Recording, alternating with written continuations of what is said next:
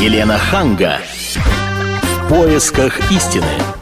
Здравствуйте, это «В поисках истины». Я Елена Ханга вместе с Ольгой Медведевой. Здравствуйте. Сегодня мы собираемся с Ольгой поговорить на очень-очень серьезную, на мой взгляд, тему. Серьезно, потому что у меня ребенок, и я очень волнуюсь, что пройдет еще не так много времени, и ребенок станет независимым, выйдет из-под прессинга, вот этот возраст, когда 13-14 лет, они становятся самостоятельными, и есть большой риск, что ребенок может попасть в дурную компанию. Елена, вы слышали, буквально на этой неделе скинхеды избили актера театра ДОК Абдула Бекмамадова. Угу. Это произошло в Москве, медики наложили ему 6 а, шов Ой. на голову, да.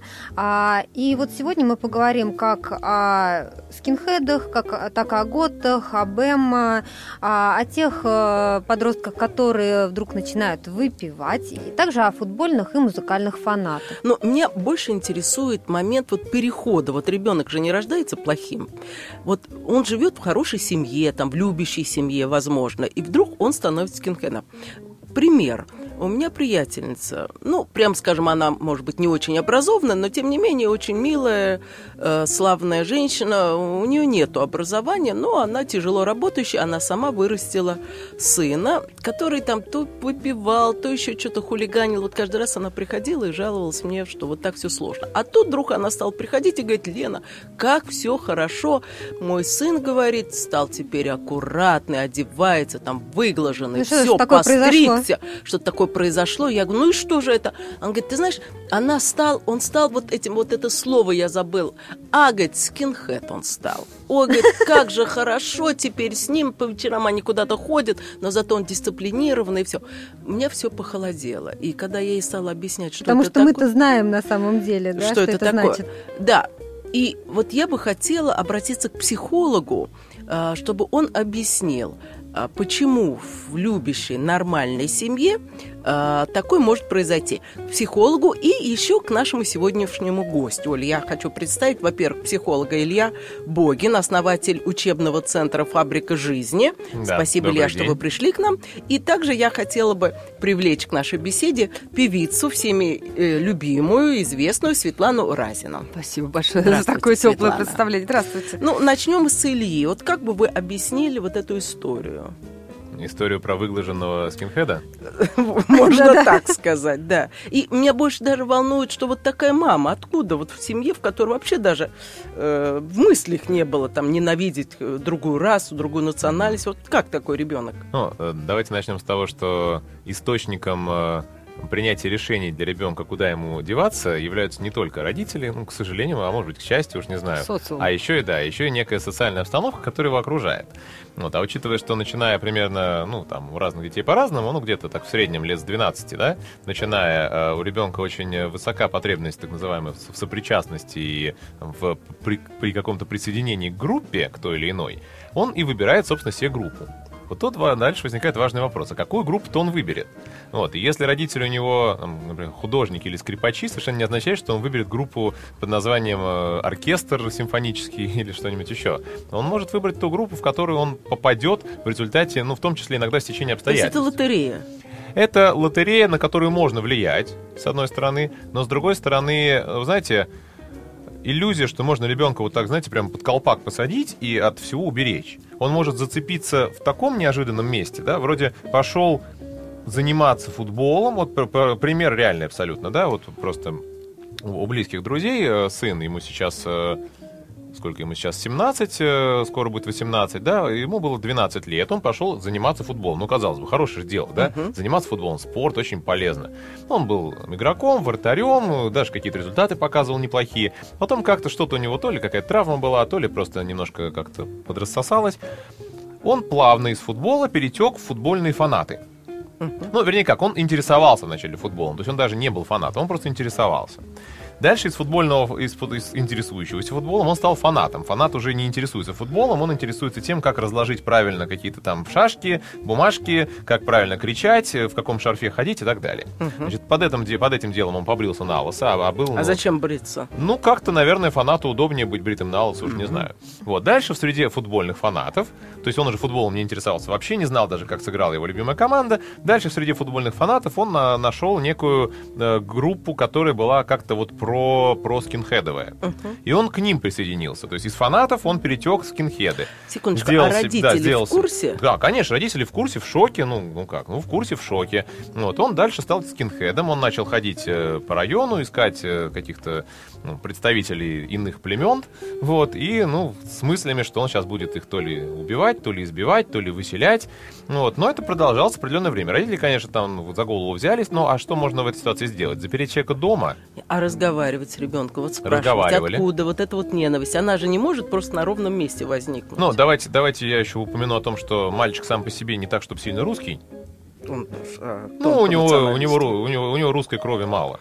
А, Вот. а кто он по Хорошая национальности? Ну, у него характеристика. там- а него- а в чему- в честь какая-то- чего тогда его так Какая-то вдруг? смесь какая-то у него, да. Не, ну это важно. Одно, одно дело, он белорус э, с Украином, Вот он- э, смесь, ну, а он- другой там еврей или еще Он, что-то. он, он еврей, насколько я Ага. понимаю. Я Что вообще не знаю. меня, вообще шокирует, вот как Ну да. еврейский мальчик а может может быть, а может быть, э, он, э, скинхедом. может быть, он сам не очень принимает свою национальность, может быть, так, так, так бывает тоже. Знаете, есть, ну, такое, такое некоторое тоже мнение о том, что самые большие националисты это как раз, ну, например, самые большие антисемиты это порой евреи. Да, да, самые большие да, националисты это как раз люди, которые э, во- вовсе-то и не, не- не являются представителями коренного народа. Так тоже бывает. Вот, то есть, но это же тоже к вопросу о, о самоопределении подростка. То есть вот он, вот он в свои, там, например, 14 лет обнаружил, что он, оказывается, принадлежит к другой крови, чем вот все окружающие его люди. Вы очень многое Да. объяснили Да. тем, что вот он не принимал свою Мгм. национальность. И, может быть, это было посылом. Он быть, хотел быть как все. Мгм. И он, наверное, думал, что тем, что вот не любит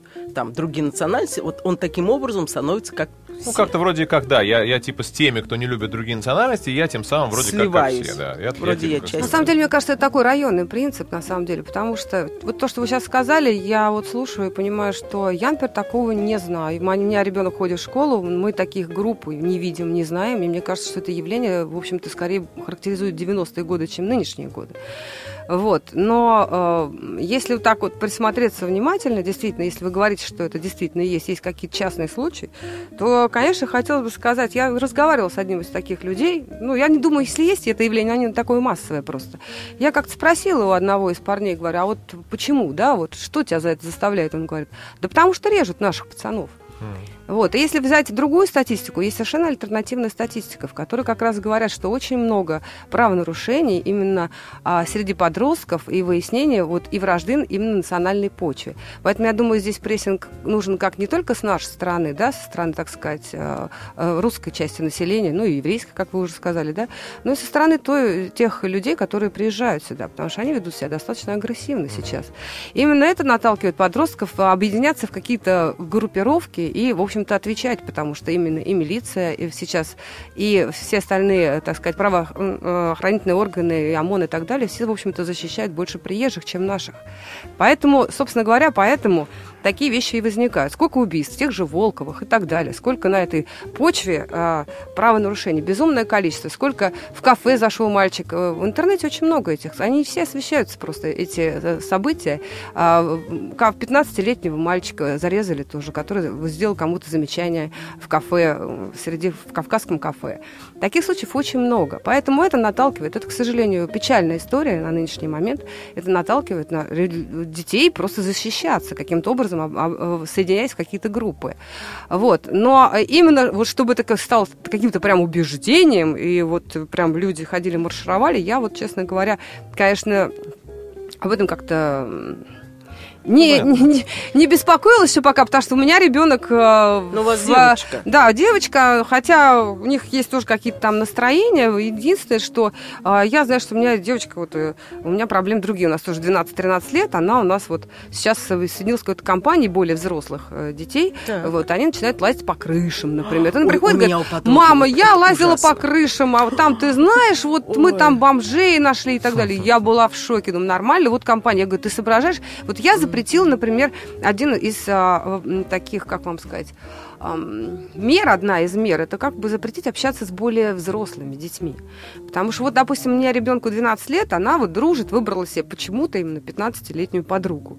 И старше. Я говорю, а что ты с вами, сверстниками не можешь найти контакт какой-то? Она говорит, ну, потому что вот, Неинтересно э, да, а мы с ней по характеру, там, начинает что-то рассказывать. А я понимаю прекрасно, что действительно для, то, что для нас там уже взрослых людей э, разница в возрасте 10-15 лет, это ерунда, то для вот таких детей, как наши, в- разница в один год уже большая, а в три года колоссальная разница. Это совершенно разные, да? То есть, если девочка там уже созрела, созрела да, то наша девочка еще совсем девочка. Для того, чтобы заниматься какими-то взрослыми обсуждениями взрослых, э, естественно, Но проблем. Если обсуждение, то это еще не так страшно. Хуже, когда у них э, действия Мероприятия начнем, взрослые. мероприятия, связанные со старшим Илья, у меня вот возрастом э, к вам вопрос. Вот, допустим, в семье два ребенка. Казалось бы, воспитывают одинаково, одни и те же родители, да? Один весь такой приличный, а второй попал в дурную компанию. С чем это может быть связано? Ну, давайте понимать, что, во-первых, э, два ребенка, мы сейчас не про близнецов, наверное, говорим, Да, скорее. конечно. Говорим про то, что они все-таки разного возраста.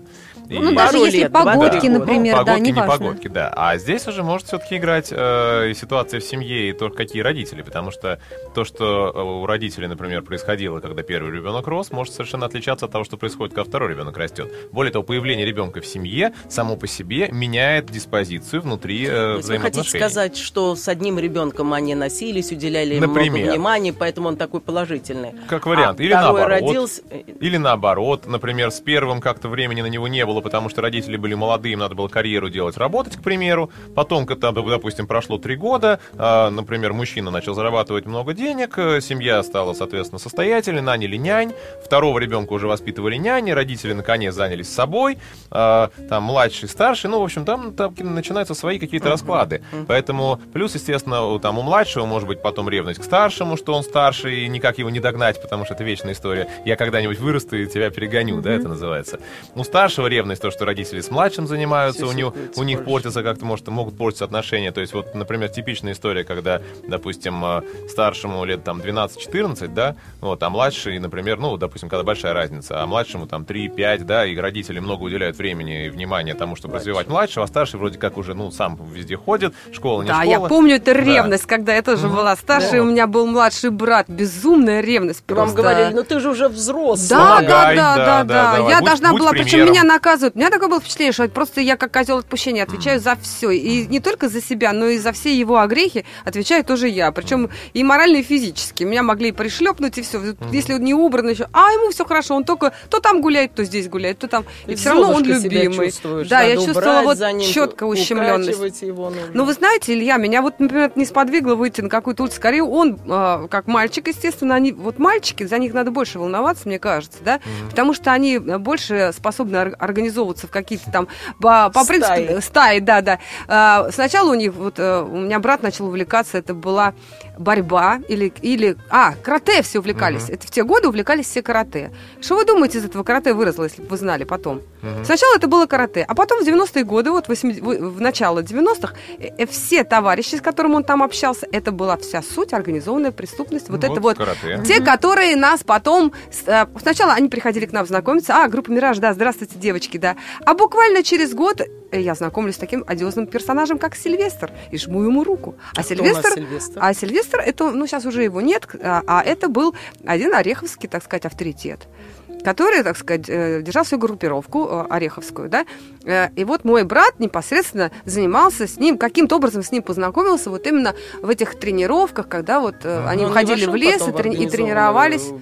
банду? Нет, он, слава богу, миловал как-то, вот он от этого отошел. Естественно, он не стал этим заниматься, потому что он пошел заниматься вот, вот в шоу-бизнес, тоже увлекся этим, и сейчас он уже занимается кинофестивалями, чем-то еще, да. То есть уже далеко ушел э, по другой дороге, так Ну, скажем. вот это все к а вопросу... те все люди, к сожалению, Да. они э, все э, погибли. Да, С чего мы начали, да, с того, что вот эта вот дорога к негативу какому-то, да, она может быть очень иногда такая, вроде благими намерениями. Ну, тогда Отдали в секцию карате, хорошая секция, да? Вот что делать? Вот отдали в футбол, Мгм, закончилось да, скинхедом. скинхед, Отдали да. в карате, закончилось группировка. преступной группировкой. Вот Куда же так отдать, да, чтобы все скрипку я боюсь, боюсь тоже, да, развитие предположить, чем может закончиться. Вот. Ну-ка скажите, озвучьте. Давайте мы узнаем, чем все может закончиться, если мы отдадим своих детей в консерваторию сразу же после небольшой рекламной паузы. Елена Ханга. В поисках истины. Я Елена Ханга вместе с Ольгой Медведевой и с нашим психологом Ильей Богиным, а, который является основателем учебного центра «Фабрика жизни» и а, а, группы «Мираж». Да я не группа «Мираж», просто Светлана Разина. Да. Ну, хорошо, Светлана Разина, но вы же из группы «Мираж». Они, я-то из группы, но Ну. так им говорить нельзя, то сейчас как кто-нибудь, они, опять напишут какой-нибудь иск, что так нельзя говорить. Ну хорошо, Там тогда же я беру свои руководство. слова. Это- это Когда-то, когда-то из группы «Мираж», а сейчас просто э, Разина Светлана, певица, и мама, мы обсуждаем, что сделать, чтобы ребенок не попал в дурные компании. И Светлана предложила четко контролировать, что ребенок читает. А вот, например, в моем случае, вот я даю ребенку прочитать книжку. Вот, вот Робинзон Крузо обязательно, это обязательно, это обязательно. А не всё это- не, не, да? нет, не, нет, не, а я не спрашиваю, нравится, не нравится. Вот я дала, прочитай. Прочитала. Она говорит, все, я уже прочитала. Я уроки сделала, сделала. Я в теннис поиграла, поиграла. У меня может быть свободное время, но тут уж я ничего не могу сказать. Я, конечно, как этой хрошечкой, коврошечкой говорю, а еще про пылесос, а еще это вынеси. Она об зубы все делает, говорит, теперь я могу заняться тем, что я говорю, ну теперь может. Смотрю, ну тут же в интернет, и там вот эти вот игры какие-то бессмысленные какие-то вот, ну я уж не знаю, вот, что она играет, что меня дико раздражает, но я, мне претензий не может быть, потому что она все сделала, что я потребовала. Я же не могу вообще монополизировать ее время, правильно? Потому что вот, Безусловно. вот тогда-то получается, когда я скручиваю вот гайки, совсем может сорвать. Лен, я думаю, что вы делаете все правильно. Вы вот делаете тот подход, который, на мой взгляд, является оптимальным. Вы, с одной стороны, направляете ребенка в, те, ну, в тот контент, давайте я слово контент использую, который для него будет развивающим. Вот то же самое, да, вот у ребенка, я просто хочу вот к теме программы чуть-чуть вернуться, да, вот у ребенка есть потребность с 12 до, например, там 16, у кого-то даже и подольше, потребность к сопричастности. Он в любом случае будет ее реализовывать. То есть родители не могут лишить его, ну, они могут, конечно, его дома запереть, или на острове, там, или в деревне. Но это не Но долго, это да. будет, к сожалению, ребенок, который вырастет неадаптированным. Вот, поэтому в любом случае у него потребность есть. Вопрос только в одном: где именно он ее реализует? Может быть, он реализует в театральном кружке. Может быть, он ее реализует э, в какой-нибудь музыкальной Ну рок-группе, вот к если мне примеру. не нравятся э, там приятели. А может быть, он ее реализует на странная- лавочке вот с Ну вот не фа- нравится фанатами. мне на лавочке. А, Одно дело, ты попробовал алкоголь, и там ребенку не понравилось. А вот если эта компания, они там устраивают сексуальные марафоны. Ты же не можешь сказать, ну попробуешь, не понравится, вернешься. Правда? Правда, Светлана? Ну хорошо, а как сказать, что это чудовищно, и не надо даже близко подходить к этой группе? Я вот по себе Да. помню, я когда была совсем маленькая, я тоже спортом занималась, и каждый день ездила из Черемушек в ЦСКА. Это полтора часа один конец, полтора часа другой конец, и еще два часа тренировки. То есть мой день, помимо школ, был совершенно занят.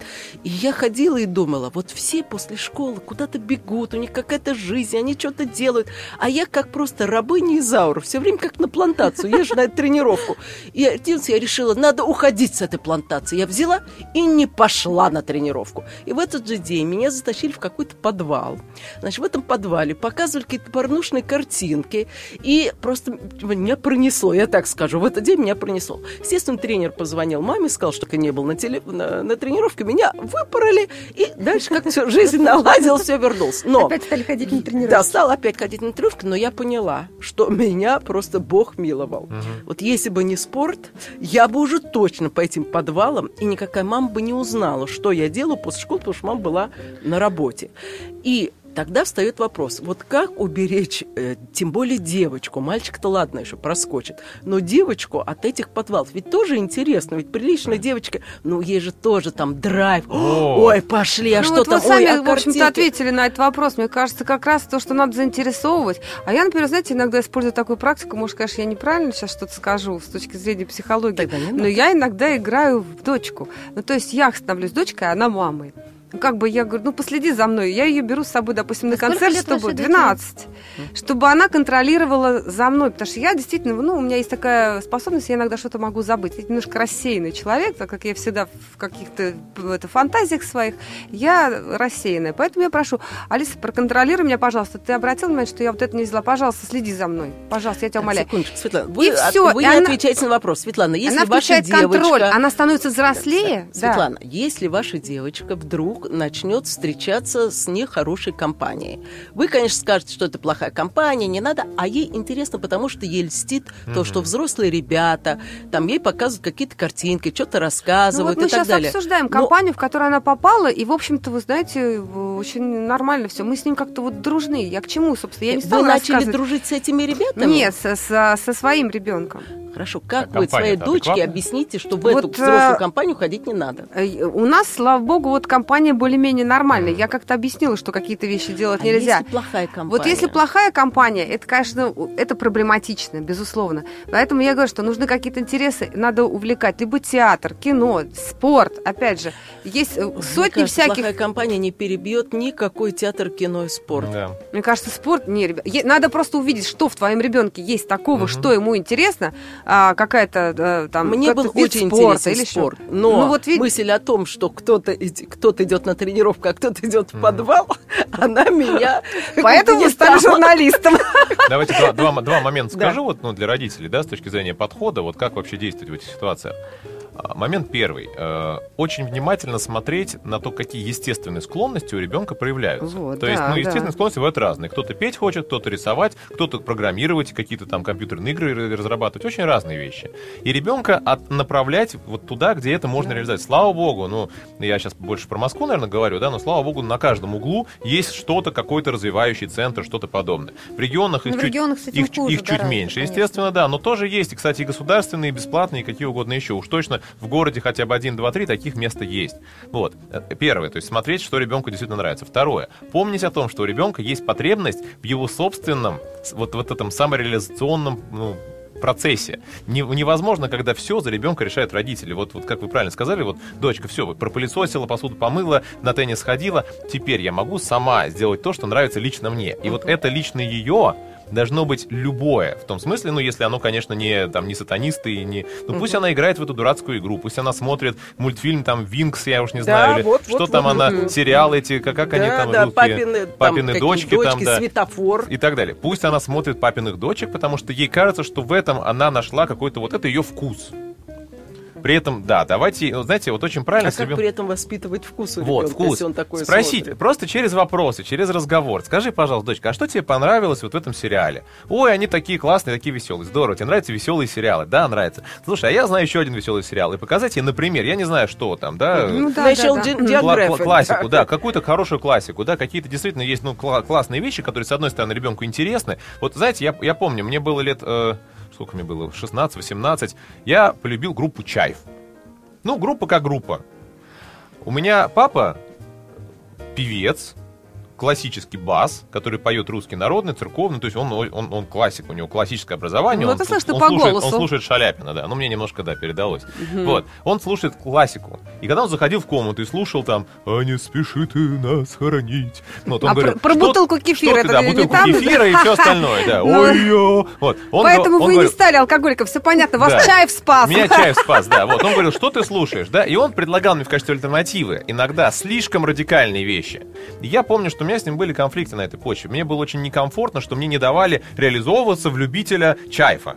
Вот. Потом, естественно, у меня этот Чайф отвалился вместе со всем остальным, да, и я начал слушать, ну, там, не знаю, французский мюзикл, например, то, что... Илья, вот, э, Да. в рамках этого вот я бы хотела у Светланы спросить. Вот а, в пик популярности «Миража» наверняка же были какие-то неадекватные фанаты. Были, да, безусловно. И причем э, даже дрались они из-за нас. Они нас делили, дрались, устраивали друг другу какие-то флешмобы, как сейчас говорят. То есть кто-то из нас выступал, кому-то приходили с плакатами, убирайся со сцены и так далее. Причем э, до сих пор, по-моему, кто-то из э, моих бывших коллег считает, что это сделано было чуть ли не, не по нашей взаимной инициации там, и так далее. Но это все бред, конечно. Но это было действительно такое время, когда вот такие вот девочки окружали. Я, честно, была шокирована этими поклонниками, когда нас э, они девочки или познакомились. это были? девочки, были, Девочки, да. группировка девочек прям.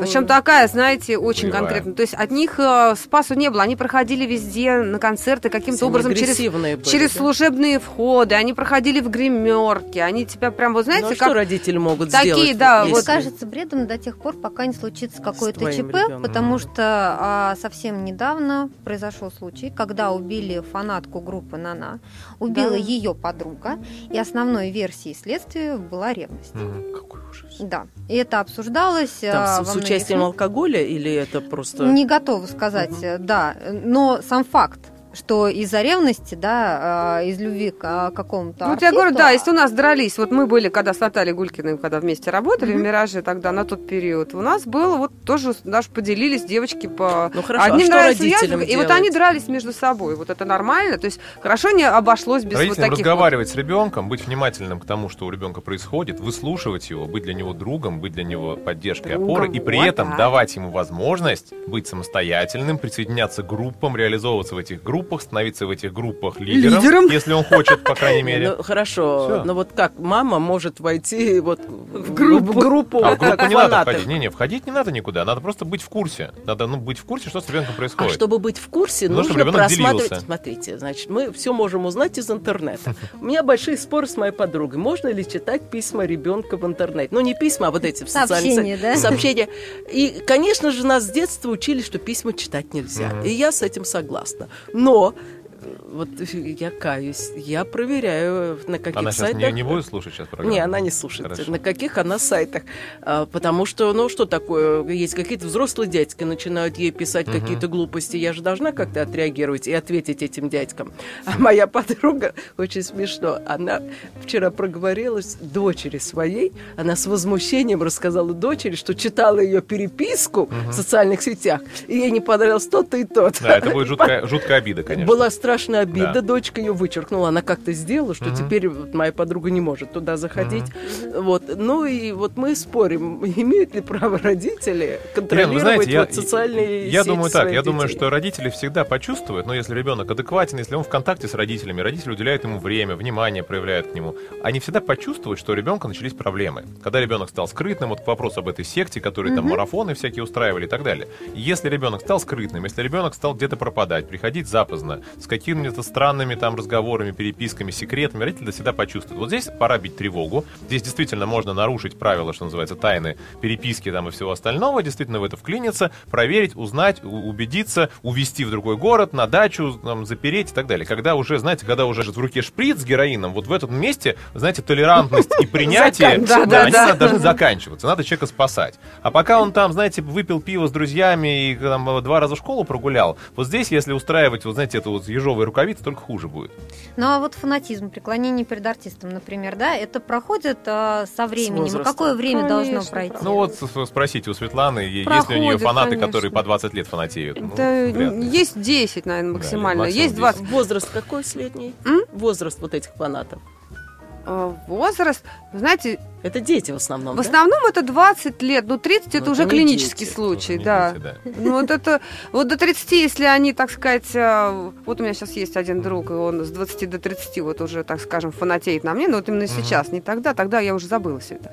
Вот. Но вот у него с психикой не совсем Ну, ну, опять же, нормально. Он тоже проблемно. алкоголем увлекается, что-то еще. То есть такой не совсем адекватный человек. У Поэтому я ребенка, говорю, да. что у здорового ребенка фанатизм Потребность быстро. в мире, потребность кого-то Да. любить, потребность кем-то восхищаться, на кого-то быть похожим. И, кстати, если пример хороший, вот вопрос, посмотрите, а, а на кого ребенок, ну, собственно, на кого он ориентируется, да? Он ориентируется на какого-нибудь этого черного, там, раскрашенного, ну, уж я не знаю, там, на, на Мерлина Мэнсона он ориентируется условно, да, там, без глаза, без ребра, там, без ничего, да? Вот, как он еще вообще живой. Вот. Или, или он ориентируется, например, на Аллу Пугачеву, ну, к примеру, да? Вот, ну, есть разница. Если девочка хочет подражать Алле Пугачевой, к примеру, я не думаю, что это, ну, плохая история. Пусть она ходит там, за- завивает себе кудряшки и поет. Вот вопрос, действительно, а куда он направляется? Ну да, хороший вопрос. Мы должны уже заканчивать передачу и пришли к выводу, что, конечно же, контроль, контроль, еще раз контроль, но деликатный, да, правильно я понимаю? Такой интеллигентный, нельзя давить, и все-таки надо как-то расставлять вот эти вот... э, Быть в курсе, поддерживать и маячки. бить тревогу Да. тогда, когда реально начинается Только кошмар. тогда. Но вообще давать свободу. Давать Правильно свободу. я понимаю? Спасибо большое. Все, Илья, мы все поняли. Вам большое спасибо, Да, спасибо. Светлана и Ольга. Мы все поняли. Но думаю, мы еще неоднократно вернемся к теме, что делать, чтобы дети не попали в дурные компании. Всего доброго. До свидания. До свидания. Елена Ханга. В поисках истины. В книге жизни у каждого есть свои принципы. Принципы жизни.